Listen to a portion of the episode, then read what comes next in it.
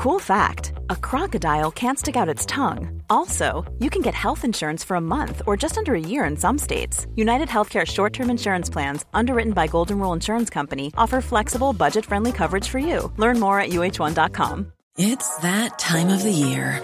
Your vacation is coming up. You can already hear the beach waves, feel the warm breeze, relax, and think about work. You really, really want it all to work out while you're away. Monday.com gives you and the team that peace of mind. When all work is on one platform and everyone's in sync, things just flow wherever you are. Tap the banner to go to Monday.com. There's never been a faster or easier way to start your weight loss journey than with PlushCare. PlushCare accepts most insurance plans and gives you online access to board-certified physicians who can prescribe FDA-approved weight loss medications like Wegovy and Zepbound for those who qualify. Take charge of your health and speak with a board-certified physician about a weight loss plan that's right for you. Get started today at plushcare.com slash weight loss. That's plushcare.com slash weight loss. plushcare.com slash weight loss.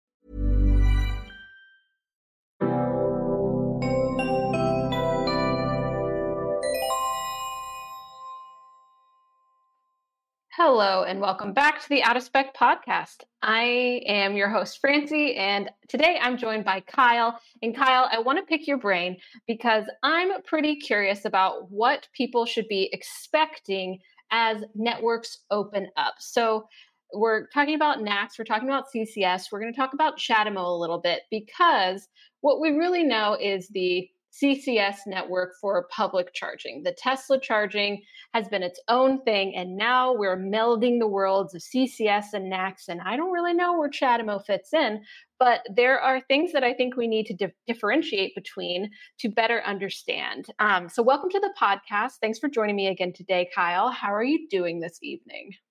Good. I'm doing great. How are you doing? I'm doing great. I'm in Atlanta, Georgia. I am loving the uh, deciduous forest that just exists all over these neighborhoods. It's actually really nice. It grows over onto the sidewalks and adds a lot of shade. So for those folks in Atlanta, you seem pretty lucky. It's pretty nice here. But um, yeah, Kyle. So I know in the past, something that I think about is how um, Tesla kind of partnered with the public charging network EVgo to allow Teslas to charge on their network. And when you think about that, and then you see maybe new CCS dual NACS charging um, and like how they might be similar, but in fact, there is quite a difference between that original partnership and work that Tesla did with EVgo. Uh, and then now, what we're going to see as networks are actually incorporating NACS connectors. So, that difference is quite distinct because you don't want to show up at a charger at which you actually cannot charge depending on your Tesla. So it's not only has to do with the charging stations and what they're offering, but also which Teslas you're driving. So I want you to help me paint a picture of one, how can we approach this, and also a bit of the backstory to how this has changed over time throughout the uh, history of the EV evolution of the EV charging networks. Well, that's a lot of questions already right off the bat. So, yep, to set the stage, um, I can't remember what year it was that EVgo and Tesla worked together, but uh, those who watch this podcast are longtime EV drivers and experts, of course. So um, maybe if you're not, if you just happen to tune in, uh, there's basically three main charging ports in the US right now. There's the CHAdeMO port, which really only the Nissan Leaf uses, and Mitsubishi Outlander plug in hybrid. Uh, that's kind of dead. Then there's also CCS, which pretty much every electric vehicle uses except for Tesla. And because the Tesla supercharger network is so much more reliable than the other public charging networks that use CCS, automakers started to want to have access to the Tesla network. They're better locations, more available chargers. They're maintained better than the public networks. We all know this, nothing new here. But what happened was um, te- they needed to start putting these Tesla ports on their vehicles, like Ford, GM, uh, Mercedes, et cetera, et cetera, enable to interface with the Tesla supercharger network. Now that the country, the US as a whole, has pretty much gone and decided that the North American charging standard is the standard in the US, um, we're starting to see public chargers have retrofits. We did a whole podcast on this a couple podcasts ago or last podcast. We did a whole podcast on this saying that they're just starting to roll out now public chargers, non Tesla superchargers with the Tesla port on them. But actually, two or three or four or five years ago, EVgo was ahead of everyone and put Tesla connectors on their chargers. And um, they actually operated differently than the public ones that we're seeing now. So here's the break it down pretty simply for you. Teslas have always had an adapter available to them, at least with the launch of Model S, to use CHAdeMO charging stations because the Tesla communication is very similar to CHAdeMO, actually, in the way that it communicates with superchargers. And so it's pretty easy for Tesla to offer a CHAdeMO to Tesla adapter. You could bring it to Nissan dealerships and charge fast or other public chargers. And it would be very common to have a CHAdeMO fast charger. And then, you know, early on 2013, 14, 15, CCS started to become more popular. And so those stations started to get retrofitted with one side of them being CHAdeMO, the other side of them being CCS. That's still quite common to find today in the US. And only it was maybe 2021 was it where Tesla started to enable their cars to charge on the CCS public charging networks with an adapter that Tesla sold natively.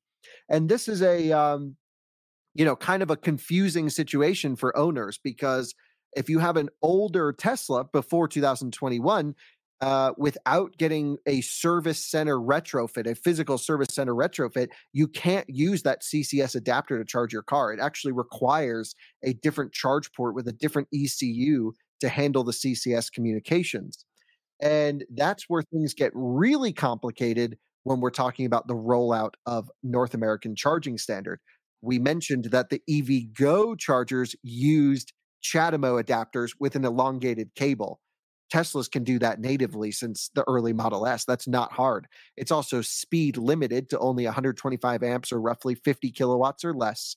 Um, so it was a really low power, uh, you know, solution. But if you were in a Tesla and you needed to charge and you didn't have your CHAdeMO adapter handy, it was built into the charger and you could do it. It was a really cool early thing that EVgo did. Actually, I really, I really liked that one now that NACS is uh, arriving to public chargers, they'll be able to handle full speed charging, 500 plus amps, uh, and we'll probably see them close to 600, 700 amps with new technology coming down the line very soon.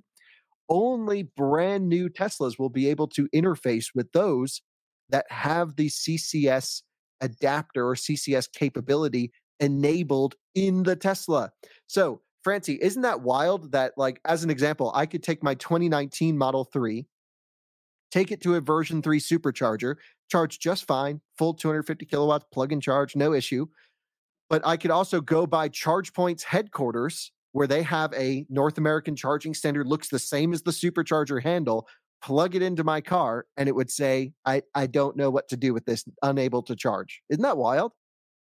It is pretty wild. It doesn't seem super user friendly, and it, like it will take uh, an effort from Tesla and probably the charge point operators, whether it's like a site host or a, a, larger network, to try to educate folks. Because if we're thinking about that customer experience, that is obviously top of mind in the EV charging world, of course, then you have to think that customers might not have all the information that they need, but they know to show up at a charger at least. So, what are the pieces that are missing between making sure that folks know what their EV is capable of um, and like where that cutoff is, maybe, and then also what chargers are going to work for them. So, do you think there is going to be like an approach that is educational or informative? Because when uh, my dad and I traded in his like Model 3 for his uh, Model S, there really wasn't much of a education session um, on much of anything. I know that he had to watch some videos, but a lot of folks won't watch it um, and they will just kind of take the car and go. So I do worry about the lack of information that will be shared to make sure folks know where they can charge on public networks.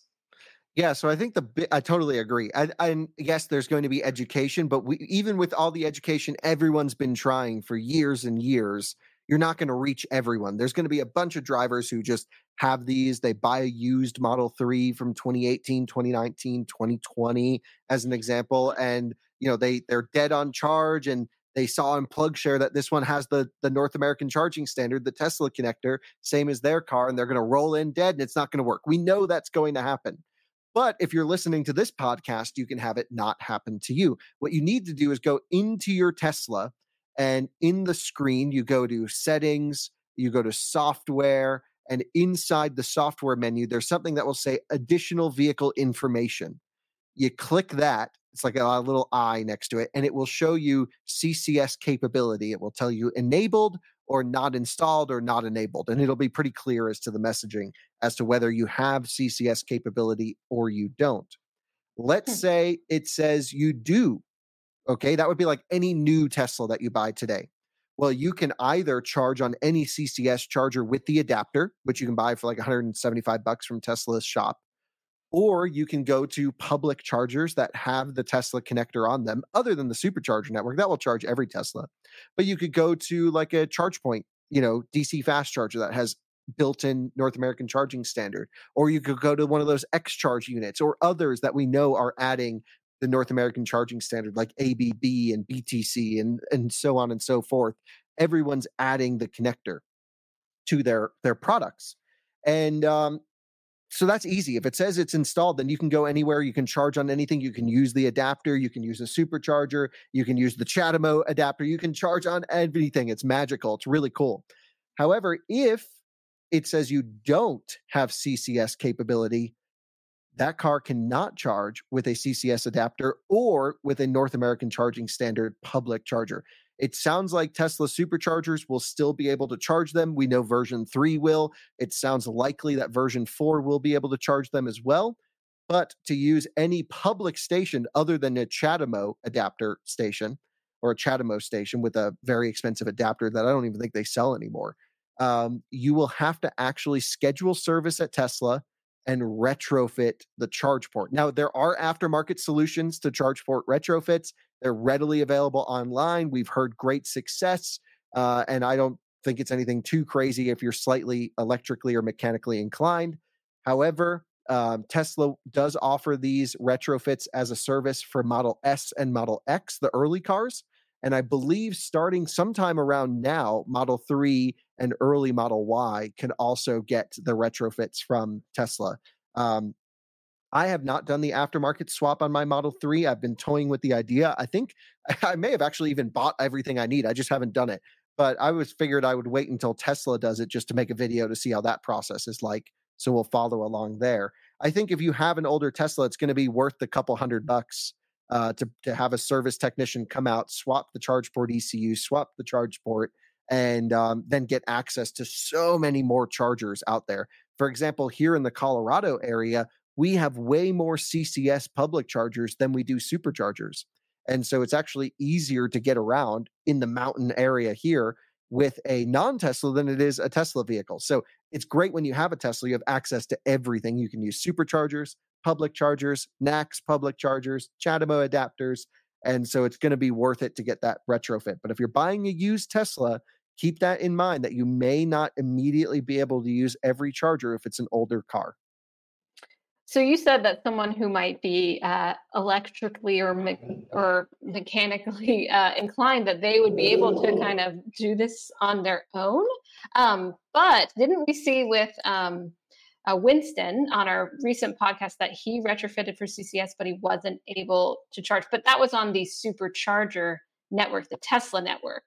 But he would be able to charge on EVgo or EA or ChargePoint. Yes. So he had to do his car was salvaged, which meant he was he had no access to the supercharger network because Tesla blocked that car. Um, but because he swapped the charge port, he can use CCS chargers anywhere. And so that's a you know edge case more or less for some people. But yeah, highly recommend anyone who has a Tesla without the CCS capability retrofit that car. You're going to unlock so many possibilities. Do it aftermarket, do it with Tesla. Doesn't matter to me as long as you're safe and competent at doing that job. It's not a dangerous job, it's not a hard job. And um, yeah, but I think there's going to need to be some education. And that's what I want to hear in the comments is how do you explain to people who don't understand communications? Because NACS uses ISO 15118, basically CCS communications, and Tesla superchargers use CAN communications, totally different, same plug. How do you explain that to people that don't like aren't nerds? I don't know, and I think it's going to be messy. Yeah, it probably is going to be a little bit messy. And I wonder, is that the only option that folks have is to retrofit their Tesla, or does Tesla have an option like that they could do to make this easier for folks on their network? No. Yeah, unfortunately, there's no other way, really. I mean, in theory, the chargers could be adapted to communicate through the Tesla communications, but it, there's no spec for it. So it would be like an aftermarket weird hack. Um, because if you just read through how Tesla's communicating ISO 15118 and how it's going through the Society of Automotive Engineers to become J30 something something, I forget exactly what it is. 3604 is it, Dominic? Do you know? Whatever te- NACS is becoming, something like that, 3000 something. Um, you have to follow that spec, which is going to use ISO 15118 communications, which means it can't communicate through the CAN communication, which means you have to retrofit the Tesla. Can't, can, NACS CCS, a lot of things flying around that makes it inherently confusing uh, in terms of charging. And I do think that this will take, you know, just more communication, whether it's from out of spec or from uh, the automakers and the charge point operators to clarify this with consumers. But it is definitely an essential topic. And hopefully we can have like a, a, video up on the guide channel to show folks really how to look into those steps that you said and go through the process and just further explore this topic because it seems i think at the surface level if you're not really techy and dive into the gritty nitty gritty like us which some ev owners don't they just want a car that works they get it they plug it in like they plug in their phone and they drive it around. But if they're going to, if they're not if they can't understand then how can it be communicated in an effective way so I think this is an interesting part of things. It's um, a bit you know less on the technical side and more on the customer information sharing side, but definitely important to address.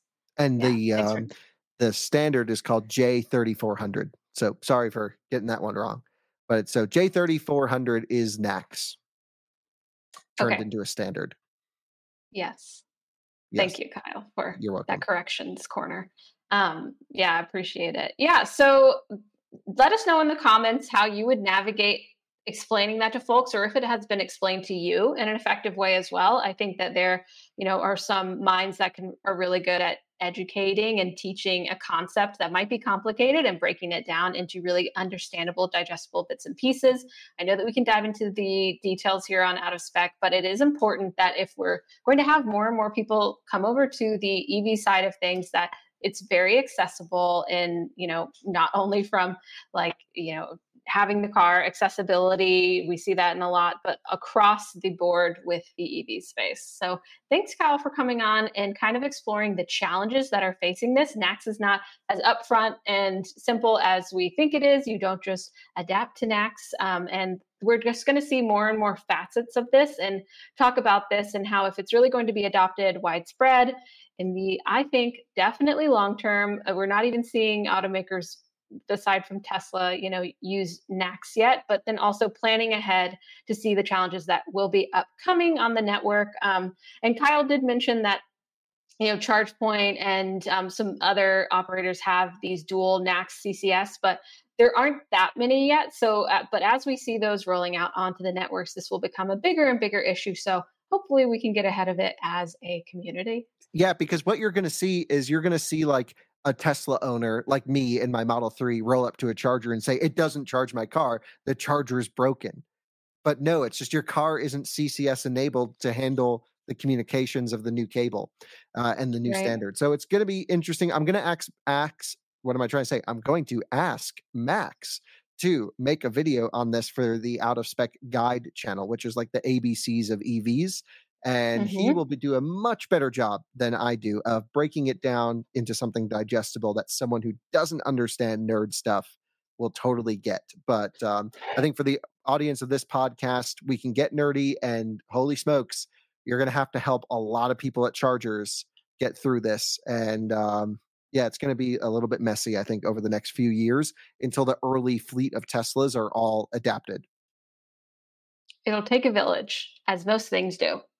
Um, so thanks, Kyle, for going through that with me. Like I said, it's an interesting topic. It's you know a world of challenges in the EV space, and this is just one of them. So hopefully Max can make yeah, like you said, a useful video and break it down for us. So Thanks, everyone. Let us know your thoughts below on the other challenges that we might see as we transfer over. Um, what is certainly not going to be the smoothest transition. If it is a full transition, I I don't think it's going to be one or the other personally, um, at least in the foreseeable future. But yeah, thanks for tuning in to the Out of Spec podcast. Of course, email us for topics that you find interesting at podcast at outofspecstudios.com. You can tweet at us. I'm hey underscore Francie. You probably know where Kyle is. And in general, thank you for tuning in. We really appreciate it. We love hosting these conversations and we think that they're really important. So, of course, we want to cover what's most relevant to you. So, let us know what you thought about this conversation as well. We will see you next time on the Out of Spec podcast. Bye, y'all.